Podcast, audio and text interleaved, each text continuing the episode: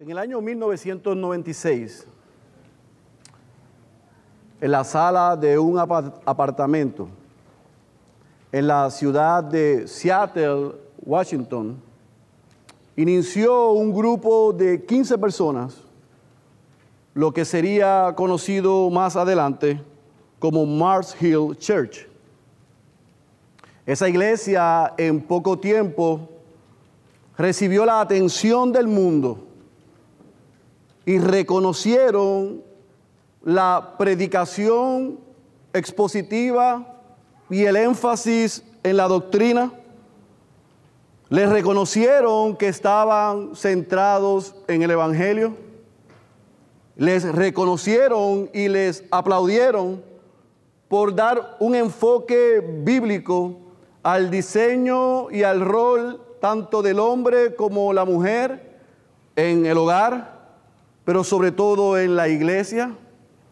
Les reconocieron por ser una iglesia misional, una iglesia que intencionalmente hacía discípulos que hacían discípulos y fueron reconocidos también por ser una iglesia multiplicadora. La iglesia que vamos a estudiar en esta mañana, también vamos a ver que es reconocida por Jesús. Jesús alaba a esta iglesia por algunas cosas similares a las que acabo de mencionar que esta iglesia que inició en el 1996 fue reconocida. Nos encontramos inmersos en la serie El mensaje a las siete iglesias, en Apocalipsis capítulo 1, 2 y 3. Por las pasadas semanas hemos visto cómo Jesús, a través del apóstol Juan, le da un mensaje a la iglesia en Éfeso, lo que se considera la iglesia madre de esa región en el Asia Menor, y les señaló y les aplaudió que ellos eran doctrinalmente fuertes, ortodoxos, saludables, pero les dijo que ellos habían perdido su primer amor. Vimos Luego de eso a Jesús hablarle a la iglesia en Esmirna y aplaudirles por ser una iglesia fiel y mantenerse fiel en medio del sufrimiento. No le hace ningún señalamiento, sino una exhortación a continuar manteniéndose firmes porque esa persecución no iba a terminar prontamente. Y la semana pasada el pastor Suso nos dio la radiografía de la iglesia en Pérgamo. Una iglesia que también Jesús alabó, pero le señaló su tolerancia y falta de pasión y cuidado por lo que es importante. Hoy vamos a estudiar y vamos a ver lo que Jesús le tiene que decir a la iglesia en Tiatira. La iglesia en Tiatira, y por eso te pido que vayas a tu Biblia, Apocalipsis capítulo 2, Vamos a estar leyendo desde el versículo 18 al versículo 29. Si usted recuerda, esas iglesias estaban en el Asia Menor, lo que se conoce hoy como Turquía. Y Jesús fue hablando desde Éfeso, Esmirna, Pérgamo, hoy le habla a Tiatira. Y más adelante, después del próximo domingo, que vamos a hacer una pausa momentánea para celebrar el servicio de constitución de la iglesia Missio Dei el primer domingo de agosto, regresamos y nos enfocaremos en la iglesia en Sardis. Apocalipsis capítulo 2, versículo 18 al versículo 29. Cuando usted esté ahí, me dice amén. Leemos, oramos y comenzamos a trabajar. Y escribe al ángel de la iglesia en Tiatira, subraye, el Hijo de Dios, que tiene ojos como llama de fuego y cuyos pies son semejantes al bronce bruñido, dice esto, yo conozco tus obras, tu amor, tu fe, tu servicio y tu perseverancia, y que tus obras recientes son mayores que las primeras. Pero tengo esto contra ti. Yo creo que subraya esta expresión. Que toleras a esa mujer Jezabel, que se dice ser profetiza y enseña y seduce a mis siervos a que cometan actos inmorales y coman cosas sacrificadas a los ídolos. Le he dado tiempo para arrepentirse y no quiere arrepentirse de su inmoralidad. Mira, la postraré en cama y a los que cometen adulterio con ella los arrojaré en gran tribulación si no se arrepienten de las obras de ella. Y a sus hijos mataré con pestilencia y todas las iglesias sabrán que yo soy el que escudriña las mentes y los corazones, y os daré a cada uno según vuestras obras. Pero a vosotros, a los demás que están en Teatira, a cuantos no tienen esta doctrina, que no han conocido las cosas profundas de Satanás, como ellos las llaman, os digo, no os impongo otra carga. No obstante, lo que tenéis, retenedlo hasta que yo venga. Y al vencedor, al que guarda mis obras hasta el fin, le daré autoridad sobre las naciones y las regirá con vara de hierro, como las como los vasos del alfarero son hechos pedazos, como yo también he recibido autoridad de mi Padre, y le daré el lucero de la mañana. El que tiene oído, oiga lo que el Espíritu dice a las iglesias. Oremos, Padre. Hemos presentado nuestras oraciones, nuestras peticiones. Hemos reconocido quién tú eres y nuestra necesidad de ti.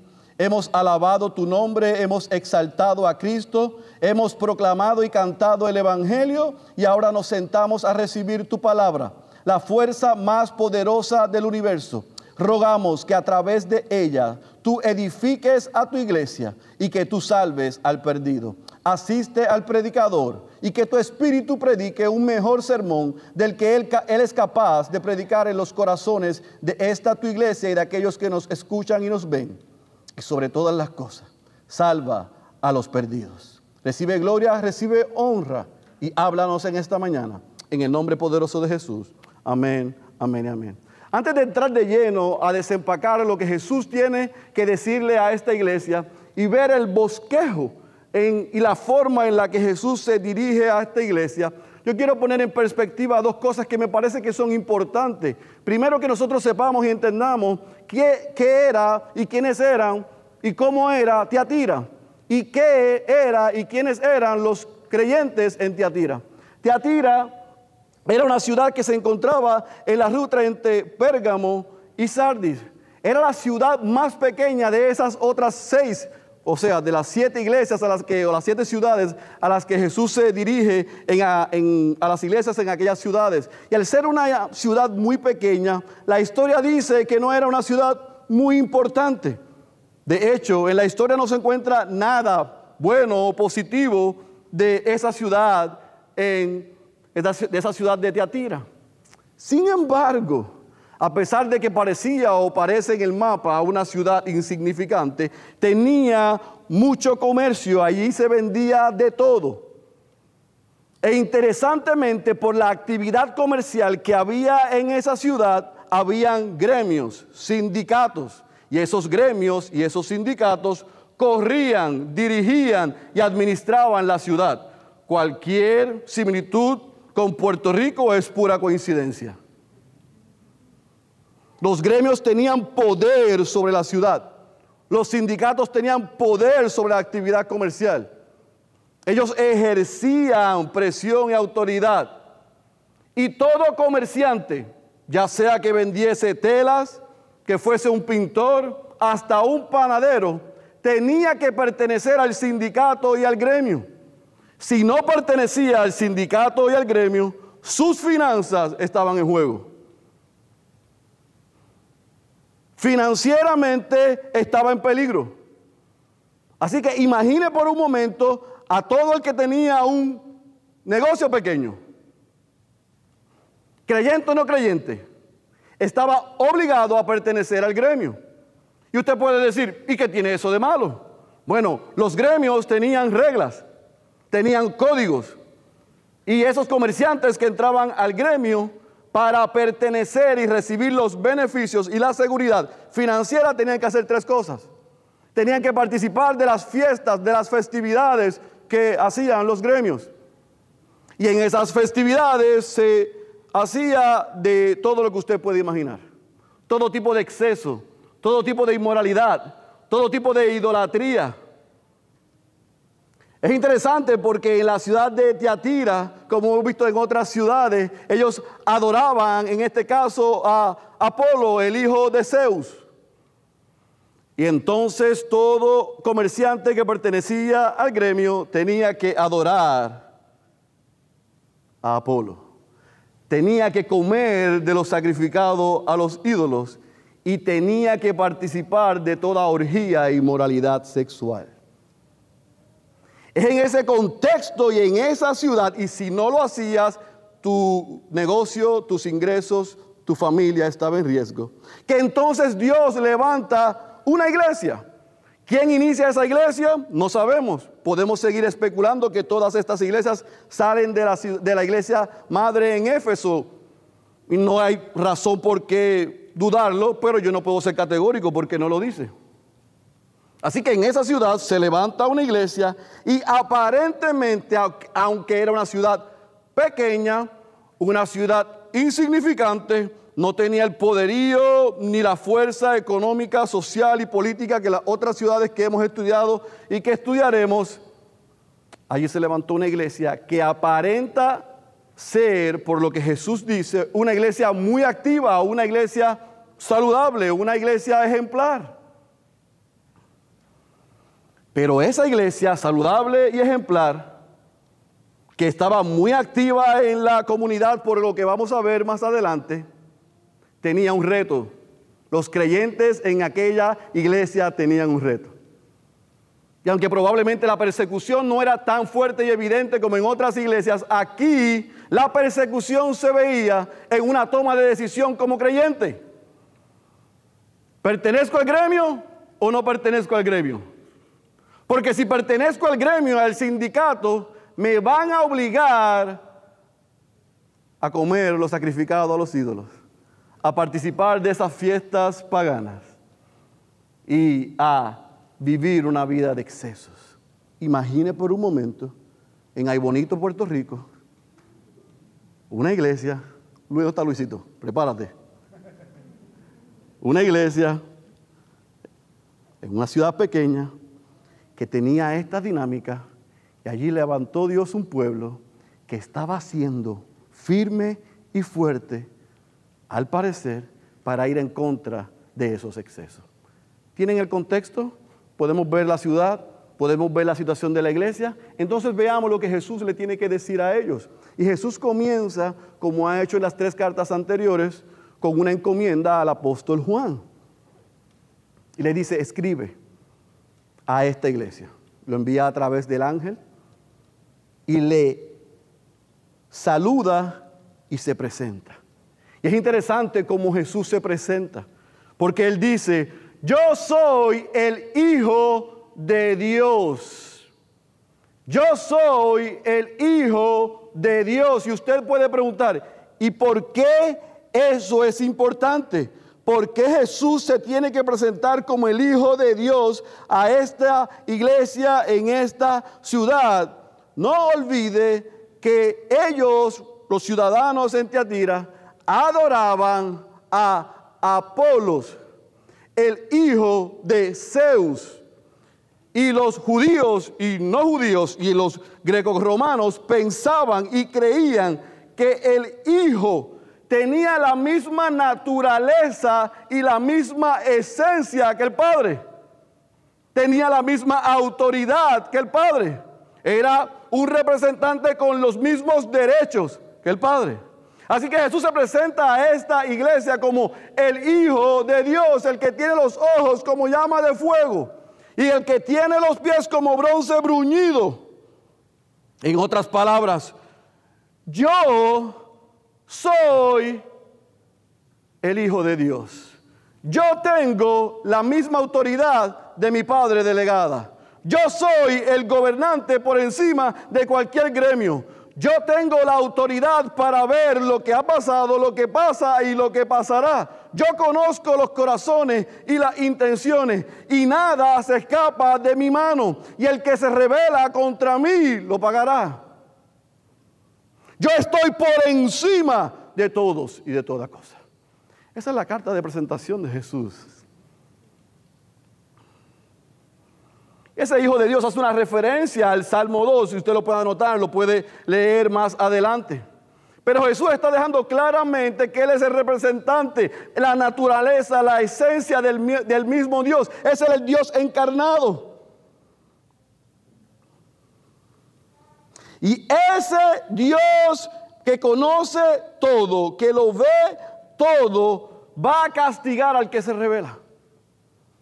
Y dejando eso como su carta de presentación, entonces Jesús lo que hace es que lo, los alaba.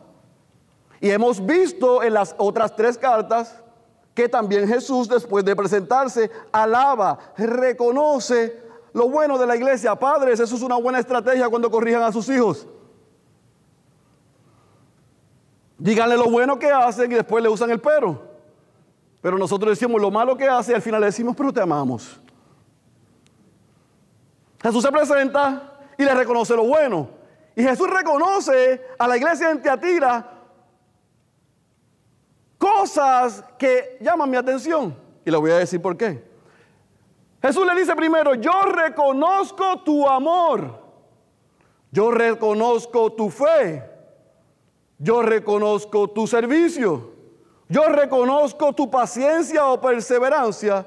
Y yo reconozco que tus obras más recientes son mayores y mejores que las primeras. Pero es interesante que lo primero que Jesús hace al señalar y alabar a esta iglesia es que le señala, le reconoce y le aplaude el qué? El amor. Su amor. En otras palabras, la iglesia en Tiatira tenía un buen testimonio con los de afuera porque lo que ellos creían se veía, era evidente, era una iglesia amorosa. Era una iglesia, fíjese que no le dice primero, yo reconozco que tienes fe, le dice primero que tienes amor. Y usted puede decir, ah, caramba, a la iglesia en Éfeso le reconoció que tenía una sana doctrina y lo que tenía en contra de ellos es que no tenía amor. Pues aquí es al revés. Aquí le dice, tienes amor, es evidente, es obvio, la gente lo ve, tienes fe, no una fe salvífica, sino una fe consistente, una, una, una fe que, que se muestra que eres fiel, que te has mantenido en medio de la dificultad. Es evidente que sirves a los demás. Y es evidente que eres perseverante, tienes paciencia en medio de todo lo que está sucediendo en medio de ustedes. Y yo sé que lo que se ve es mayor que a lo que al principio hacías. Si dejamos esta carta hasta el versículo 19, podemos orar, recoger las ofrendas e irnos. Porque es una iglesia que se puede que aplaudir. Sin embargo, hay un versículo 20 y hay un reproche de Jesús igual que a la iglesia en Éfeso y en Pérgamo. Y él le dice, pero tengo contra ti, por eso fue que le dije que subrayaran el versículo 20, toleras. Jesús tiene contra la iglesia en Tiatira tolera. Si usted dice, bueno, pero el pastor Suso nos apuntó a que la iglesia en Pérgamo también toleraba, bueno, es que Jesús apunta todas las veces a que su iglesia no sea tolerante con el pecado, ni de afuera ni de adentro. Pérgamo permitió pecado de afuera, lamentablemente Teatira permitió el pecado de adentro. Él le dice, tú toleras. ¿Y qué es lo que toleras? Y aquí es que la cosa se pone buena toleras a esa mujer y la llama Jezabel. Y esa Jezabel que se dice ser profetiza, es importante, no era profetiza. Ella se autodenominó profetiza. ¿Y qué hacía esta mujer? Que enseñaba y seducía Fíjese que Jesús dice en el versículo 21, a mis siervos, a los creyentes, a que practiquen idolatría e inmoralidad. A que coman lo sacrificado a los ídolos, lo cual no era permitido por Dios. A que pertenecieran a las fiestas paganas y a que cediesen a sus pasiones. ¿Y cuál era, cuál era el mensaje? ¿Qué era lo que enseñaba esta mujer? Sencillo. Lo que enseñaba a esta mujer era, el trabajo es trabajo. El hacer dinero es más importante que tu testimonio. Y si tú quieres mantenerte bien financieramente, olvídate del Dios que tú le sirves y participa del gremio y haz lo que hace en el gremio. Si es que quieres sostener y mantenerte firme.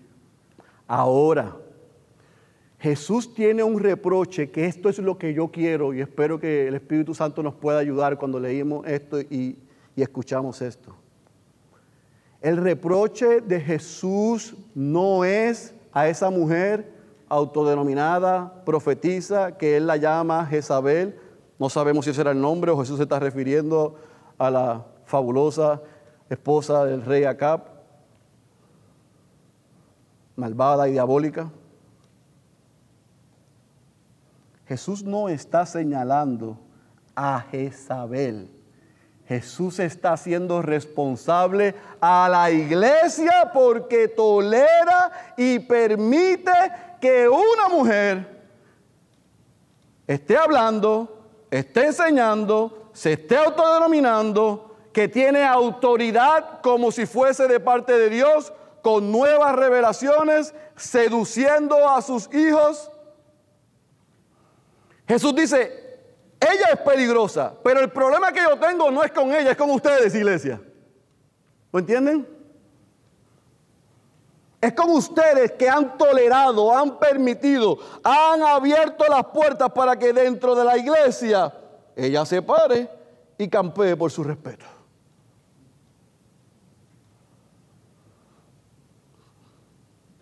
Eso es peligroso. Y aquí vemos la diferencia entre la iglesia en Éfeso y la iglesia en Teatira. La iglesia en Éfeso fue celosa con la doctrina, pero le faltó amor, pero la iglesia en Teatira parece que era una iglesia en Puerto Rico. Todo es love is in the air. Nice and shooting church. Kool-Aid church. Everybody's welcome. Love, love, love, love, love. Doctrine, forget about it. Olvídate de la doctrina. Es amor. Es una iglesia vuelta al mercado. Amor. Amor. Esa era la iglesia en Teatira. Todo lo que era era amor. Pero no había celo por la doctrina. Y esto es lo que yo quiero que usted entienda, iglesia. La verdad y el amor no se excluyen.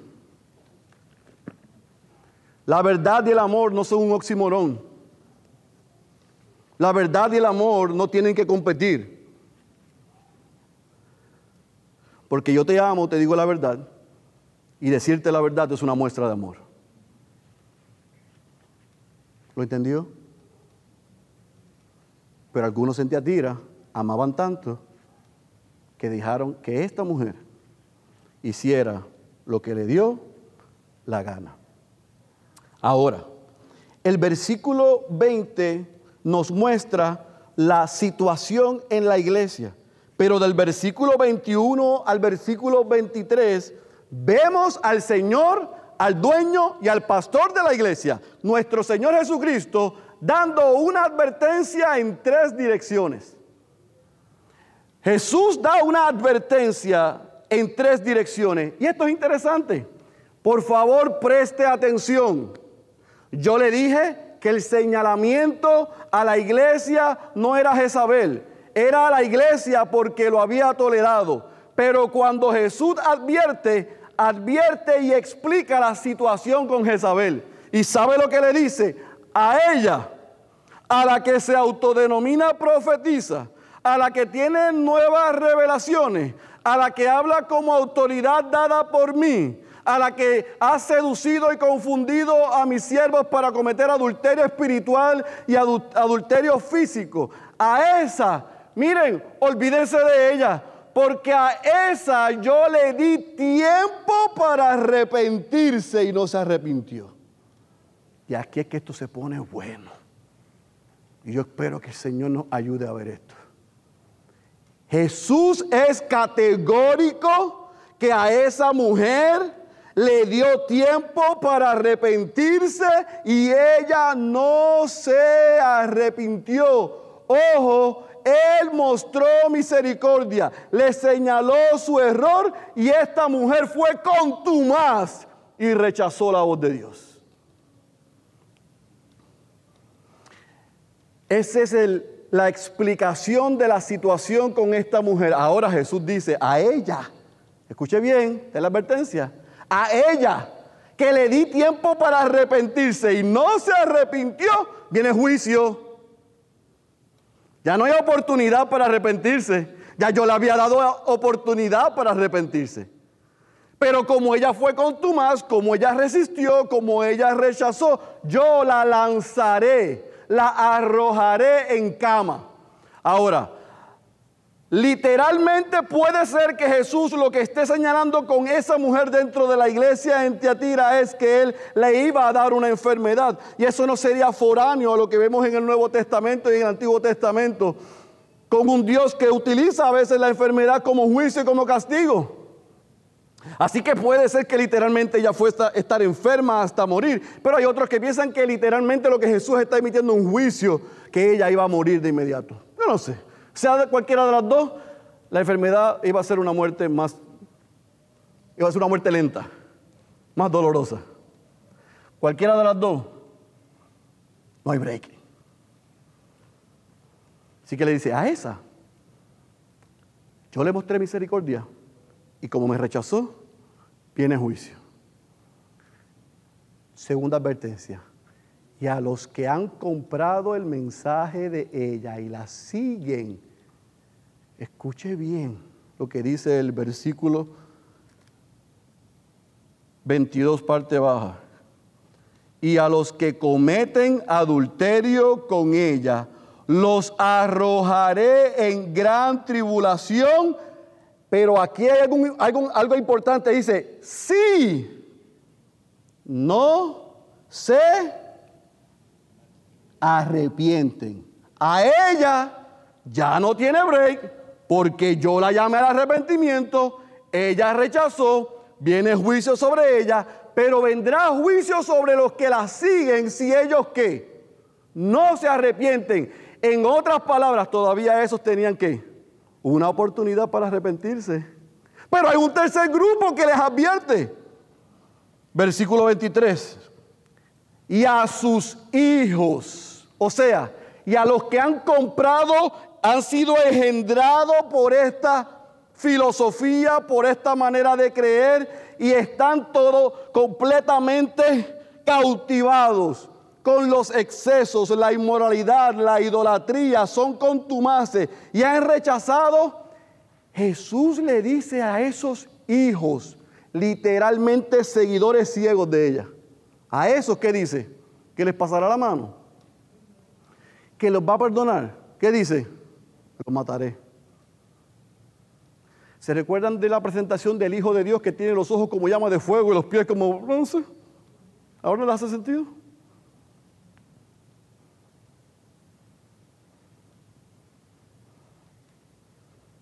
A ella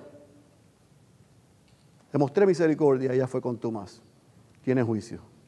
A los que le siguen, si no se arrepienten, pasarán gran tribulación, sufrirán. Pero a los que están inmersos y han comprado ese mensaje y han rechazado mi advertencia, juicio sobre ellos.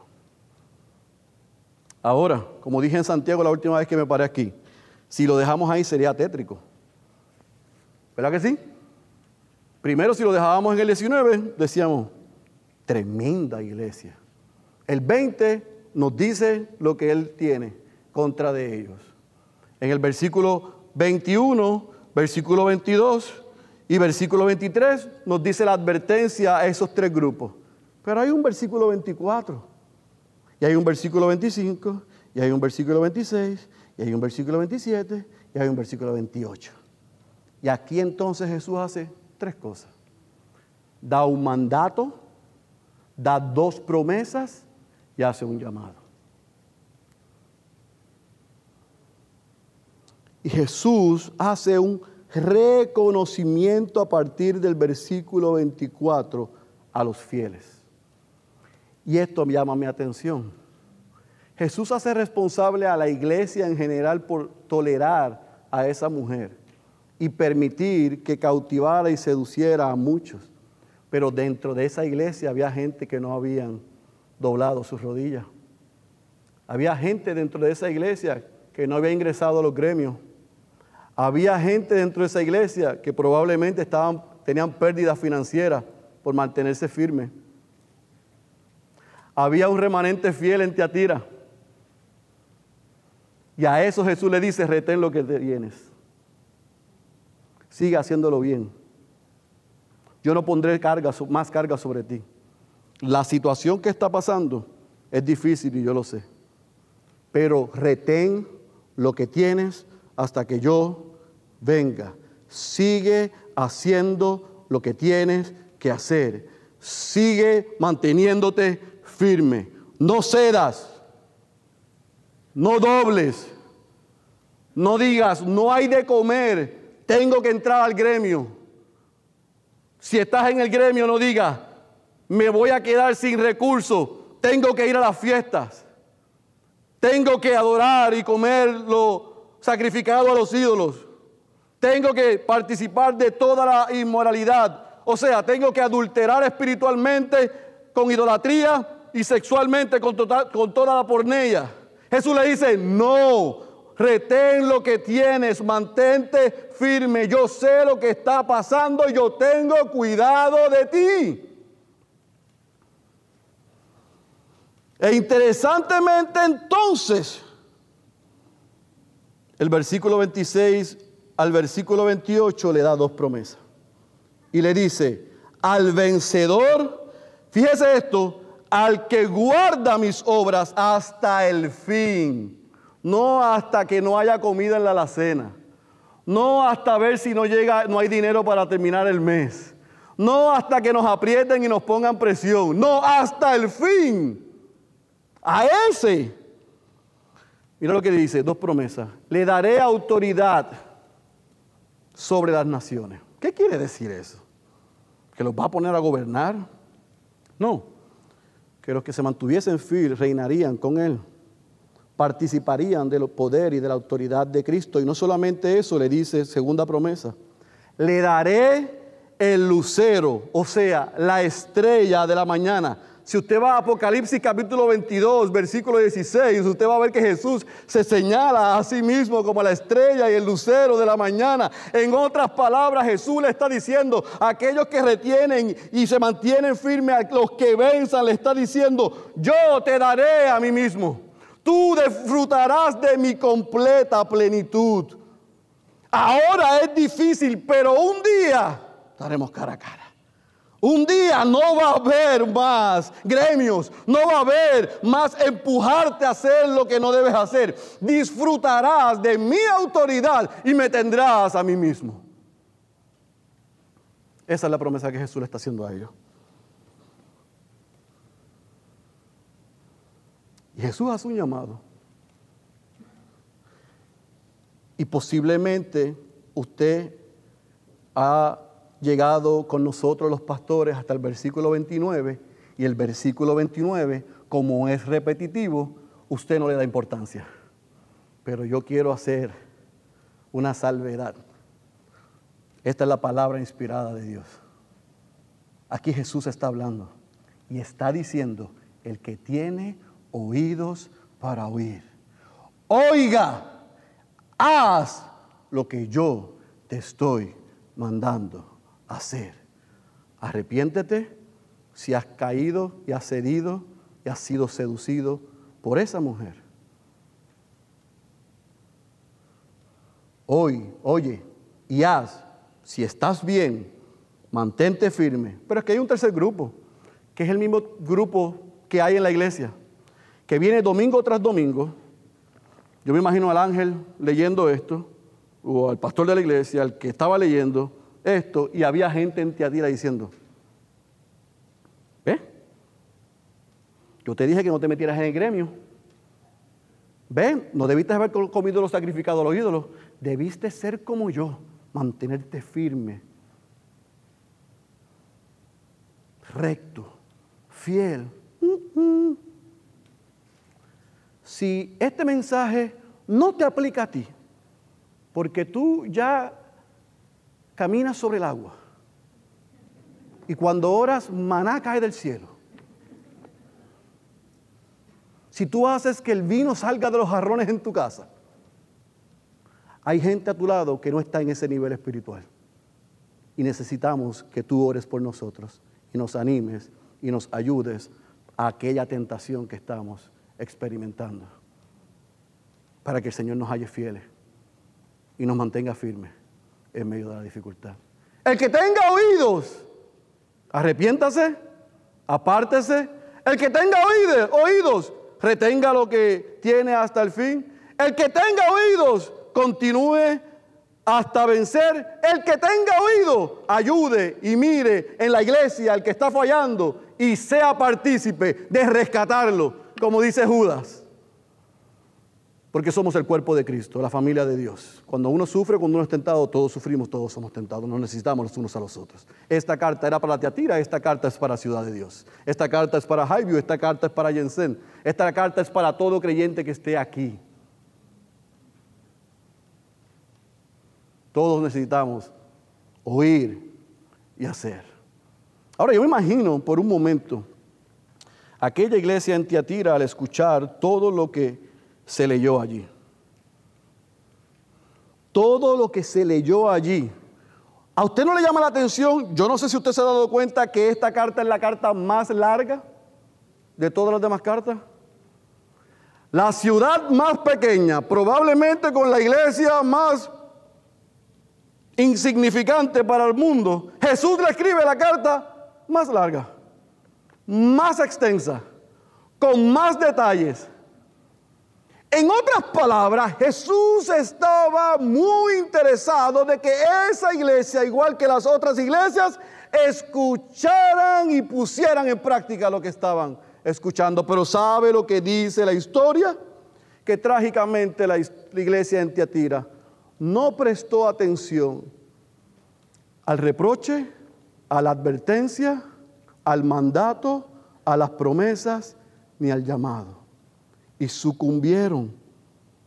Y se levantaron movimientos dirigidos por falsos profetas que reclamaban una constante palabra, revelación fresca de Dios fuera de las escrituras y la iglesia de Entiatira dejó de existir a finales del siglo II. Jesús le dijo, el que tenga oídos para oír, oiga. Y ellos tuvieron oídos y voluntad, pero no oyeron.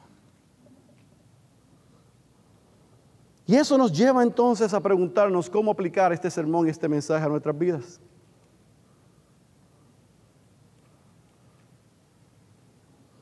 ¿Era este mensaje único y exclusivamente para la iglesia y los cristianos en Teatira? No, cada una de las cosas que están en esta palabra son para ti y para mí. Y yo quiero que tú entiendas que tú como cristiano y yo como cristiano, la palabra dice que podemos ser seducidos. Podemos ser seducidos. Los hijos de Dios podemos ser seducidos y aún caeremos algunos por no oír en inmoralidad y aún en idolatría. Ah, no, pastor, pero yo no voy a adorar a Apolos, al hijo de Zeus. No, probablemente tú no adoras a Apolos y al hijo de Zeus, pero tú te adoras a ti. O me adoras a mí. O adoras a tu cónyuge. O adoras a tus hijos. O adoras a tu trabajo. O adoras tu salud. O adoras tu capacidad. O adoras tu finanza. O adoras tu estatus. Calvino decía que el corazón es una fábrica de ídolos, name it. Pero todos aquí hacemos, fabricamos diariamente un ídolo a quien le rendimos adoración. Y podemos y vamos a ser seducidos de nuestra propia concupiscencia, a adorarnos a nosotros, a adorar a alguien o a adorar otra cosa.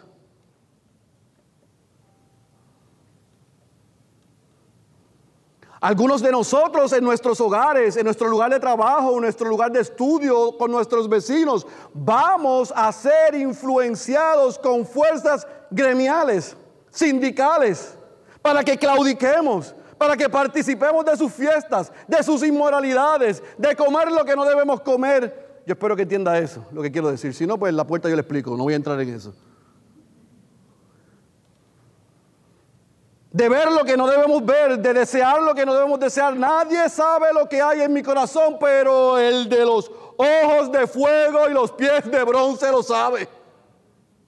Sabe lo que yo veo, sabe lo que yo deseo y sabe que no es bueno. Por eso necesitamos a Cristo. Por eso necesitamos recordarnos el Evangelio todos los días. Por la obra perfecta de Cristo en la cruz. Por su victoria se ha prometido que nosotros podemos tener victoria sobre el pecado. Y aun cuando seremos seducidos, no caer. Y aun si caemos, tenemos un abogado, tenemos esperanza, podemos levantarnos. Porque Jesús recibió el juicio de Dios que iba en nuestro lugar. Tenemos un juez justo. Y tú y yo podemos ser seducidos. No pierda de perspectiva esto. Por eso no debemos tener, por eso debemos tener cuidado y no debemos ser tolerantes con el pecado. Yo me hago eco de las palabras del pastor Suso. La tolerancia no es posible. Con el pecado yo no juego. Porque el pecado me ciega. El pecado me empuja a lo, a lo peligroso, a lo que puede ser mortal y otros lo ven. Pero el pecado ciega que yo no puedo ver mi propio pecado. Todo el mundo lo ve, yo lo justifico. Pero hay un pero. Pero al igual que Cristo le dio oportunidades de arrepentirse a aquella mujer y a aquellos que la seguían, Cristo nos da una oportunidad al creyente de arrepentirnos y si estás aquí y no eres cristiano, hoy es una gran oportunidad para que reconozca que eres un pecador o una pecadora que vives de espaldas a Dios y corras a Cristo.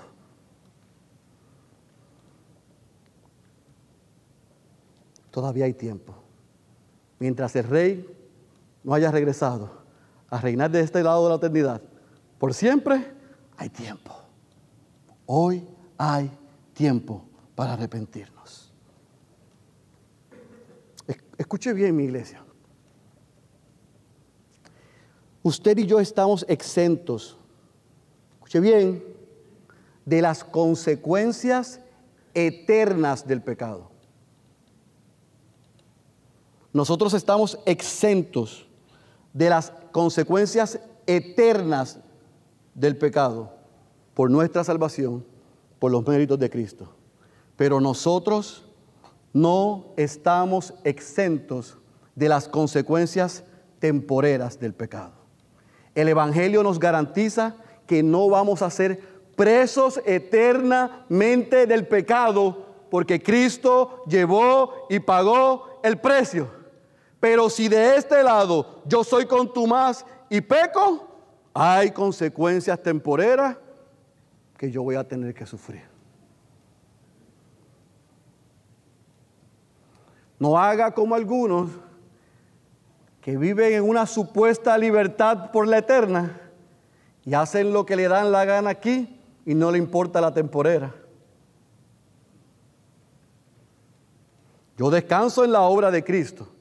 No es por mis méritos, no es por mis obras, pero como estamos aprendiendo en Santiago, la fe sin obras, sin hacer lo que me corresponde, es muerta. Y yo la hago porque Cristo hizo la que yo no podía hacer. Pero a mí me corresponde algo. Y es que cuando Cristo habla, yo debo escuchar y debo responder. ¿Se recuerda la iglesia que les hablé al inicio? Mars Hill Church. La iglesia que en el 1996 inició en la sala de un apartamento con 15 personas y creció hasta 6 mil y pico de miembros, 12 mil en asistencia, 15 localidades en todo el oeste y centro de Estados Unidos. 18 años después murió. 18 años después, a pesar de predicación expositiva, de la doctrina del hombre y de la doctrina del pecado ser muy, muy bien enseñada. A pesar de su centralidad en el Evangelio, de darle un enfoque bíblico al complementarismo, al rol del hombre y la mujer, a pesar de ser intencionales en que hubiesen hombres y mujeres misionales, a pesar de desarrollar hombres y plantar iglesias, permitieron el pecado dentro de ellos. Y una y otra vez desde adentro, pero también desde afuera. Hombres enviados por Dios señalaron a su liderazgo su pecado y ellos dijeron no. Una y otra vez Dios habló para llamarlos al arrepentimiento y ellos dijeron no y 18 años después murieron. Yo no estoy aquí para decirle esta trágica historia para alegrarme de ello. Yo estoy aquí y señalo esta historia porque eso nos puede pasar también a nosotros. Podemos tener la doctrina correcta y aún podemos ser una iglesia amorosa, pero si somos una iglesia tolerante al pecado, podemos terminar en los registros de la historia, en Wikipedia. Iglesia Bautista Ciudad de Dios, fundada en el 2019 y cerrada en el 2800. Porque aunque predicaban expositivamente, habían énfasis en la doctrina, era una iglesia amorosa, era una iglesia que desarrollaba líderes, era una iglesia multiplicadora, había centralidad en el Evangelio, se veían reconocidos por su fidelidad, era una iglesia perseverante, toleraron el pecado. Eso me puede pasar a mí, le puede pasar a usted, nos puede pasar a nosotros. Pero eso hay tres verdades importantes que yo quiero que te lleves en esta mañana. Practicar y tolerar el pecado no es malo, es grave. Tolerar el pecado es grave. Y vamos a ser juzgados si no nos arrepentimos. Por lo tanto, como esto es una verdad, que el tolerar el pecado es grave, la disciplina de Dios a través de los santos, de los hermanos, no es punitiva. La disciplina, la corrección no es un castigo. La disciplina correctiva es una muestra de amor.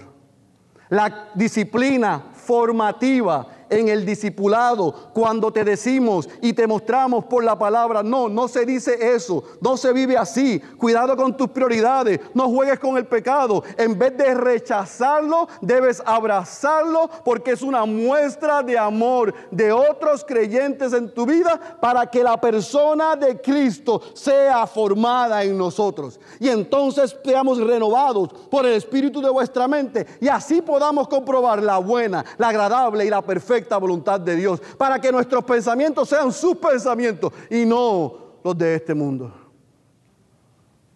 La disciplina es formativa en el discipulado, pero muchas veces es correctiva y ambas son una muestra de la gracia, del amor y la misericordia de Dios para ti y para mí. No las rechaces.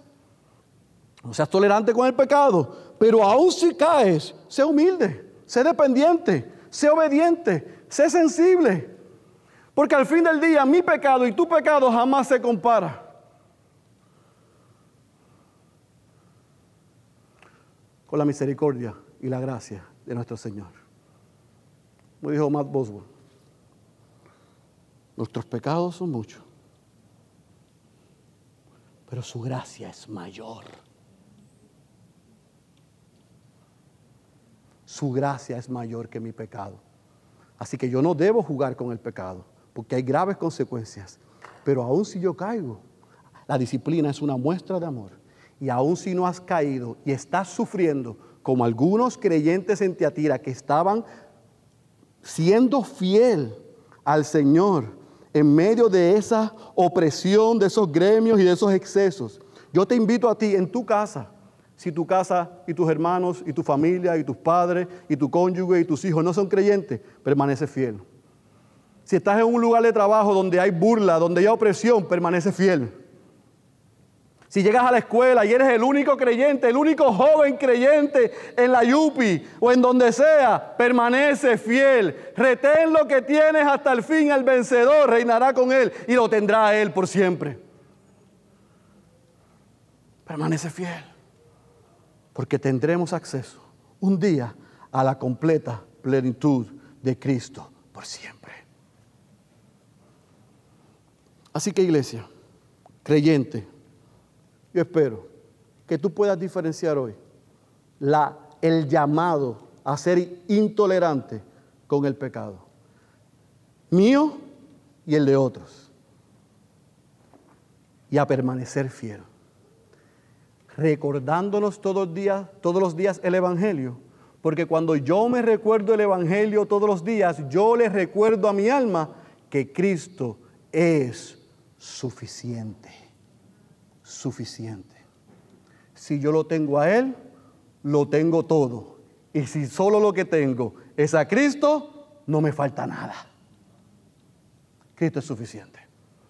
Pero si tú no eres cristiano y tú estás aquí invitado, tú crees que por alguien, yo quiero que tú sepas que el Hijo de Dios, el de los ojos de fuego, el de los pies de bronce, fue el que te invitó a ti en esta mañana. No para pasarte por encima, no, tranquilo te invitó en esta mañana para que tú reconozcas que eres pecador y que estás viviendo de espaldas a Él. Y hoy puedas decir, sí, yo soy un pecador, yo soy una pecadora que ha vivido a mi, manera, a mi manera, que participa de las fiestas del mundo, que vive en exceso, que vive en inmoralidad y que vive en idolatría. Pero hoy yo he sido convencido de pecado y hoy yo reconozco que soy un pecador y una pecadora. Y yo confieso a Cristo como mi Señor y mi Salvador, me arrepiento de mis pecados y le ruego que me una a su familia para poder hacerle frente a los dioses, a las tentaciones, a los problemas, a las dificultades, a los retos y a los desafíos de este mundo. Si eres creyente, Cristo es suficiente. Si no eres creyente, corre a Cristo, porque Cristo es todo lo que tú necesitas. El que tenga oídos para oír, yo ruego que haya escuchado la voz de Dios. Cierre sus ojos. Padre, gracias por el poder de tu palabra. Y yo ruego que a pesar de mí, si hay algo que yo haya dicho que no se alinea con tu palabra ni con el propósito de este mensaje, tu espíritu es capaz de eliminarlo de los oídos y de los corazones y de la mente de esta tu iglesia. Y que tu palabra haya producido el fruto para el cual ha sido enviada. Y que cada uno de los que somos tus hijos y tus hijas, en este momento, podamos pasar revista a nuestra relación contigo y preguntarnos y respondernos si estamos siendo tolerantes con el pecado. Señor, y si estamos siendo tolerantes con el pecado o aún siendo tus hijos y tus hijas, hemos sido seducidos y caídos en pecado que sepamos que tú eres un Dios misericordioso y amoroso, que te ha placido en esta mañana mostrarnos nuestra condición y llamarnos al arrepentimiento. Que corramos a ti en este momento y confesemos con nuestros labios nuestros pecados, te pidamos perdón y que tu gracia y tu misericordia se hagan evidentes, recibiendo la paz que sobrepasa todo entendimiento, entendiendo que tú nos perdonas porque tú nos amas. Y que podamos dar gracias por hermanos y hermanas que nos quieren amar, que nos quieren disipular, que quieren caminar con nosotros para que se forme el carácter de Cristo en nosotros. Y por esos hermanos y hermanas que cuando nos ven pecando, nos llaman al arrepentimiento y nos corrigen como una muestra de amor. La verdad y el amor no se excluyen. Porque nos amas, nos dices la verdad y tu verdad es la más grande evidencia de amor. A los que estamos en ti y estamos sufriendo persecución, dificultad y retos en cualquier entorno en el que nos encontramos, que tú nos recuerdes, como les recordaste a aquellos creyentes en Esmirna, y le has recordado a cada creyente firme en estas iglesias, que si retenemos lo que nos has dado, hasta el fin, venceremos, reinaremos contigo y disfrutaremos de la plenitud de Cristo. Que ese sea nuestro norte. Oh Dios, hay alguno aquí que es pecador y pecadora y tú lo has mostrado su condición y le has dado la fe que pueda venir en arrepentimiento, en reconocimiento y en confesión, para que se una a esta familia que no es perfecta, pero te sirve a ti, que eres un Dios perfecto. Recibe gloria, recibe honra por lo que has hecho en esta mañana. Y ayúdanos, por tu Santo Espíritu, a ponerla en práctica. Te amamos y te damos gracias. En el nombre de Jesús. Amén. Amén. Amén.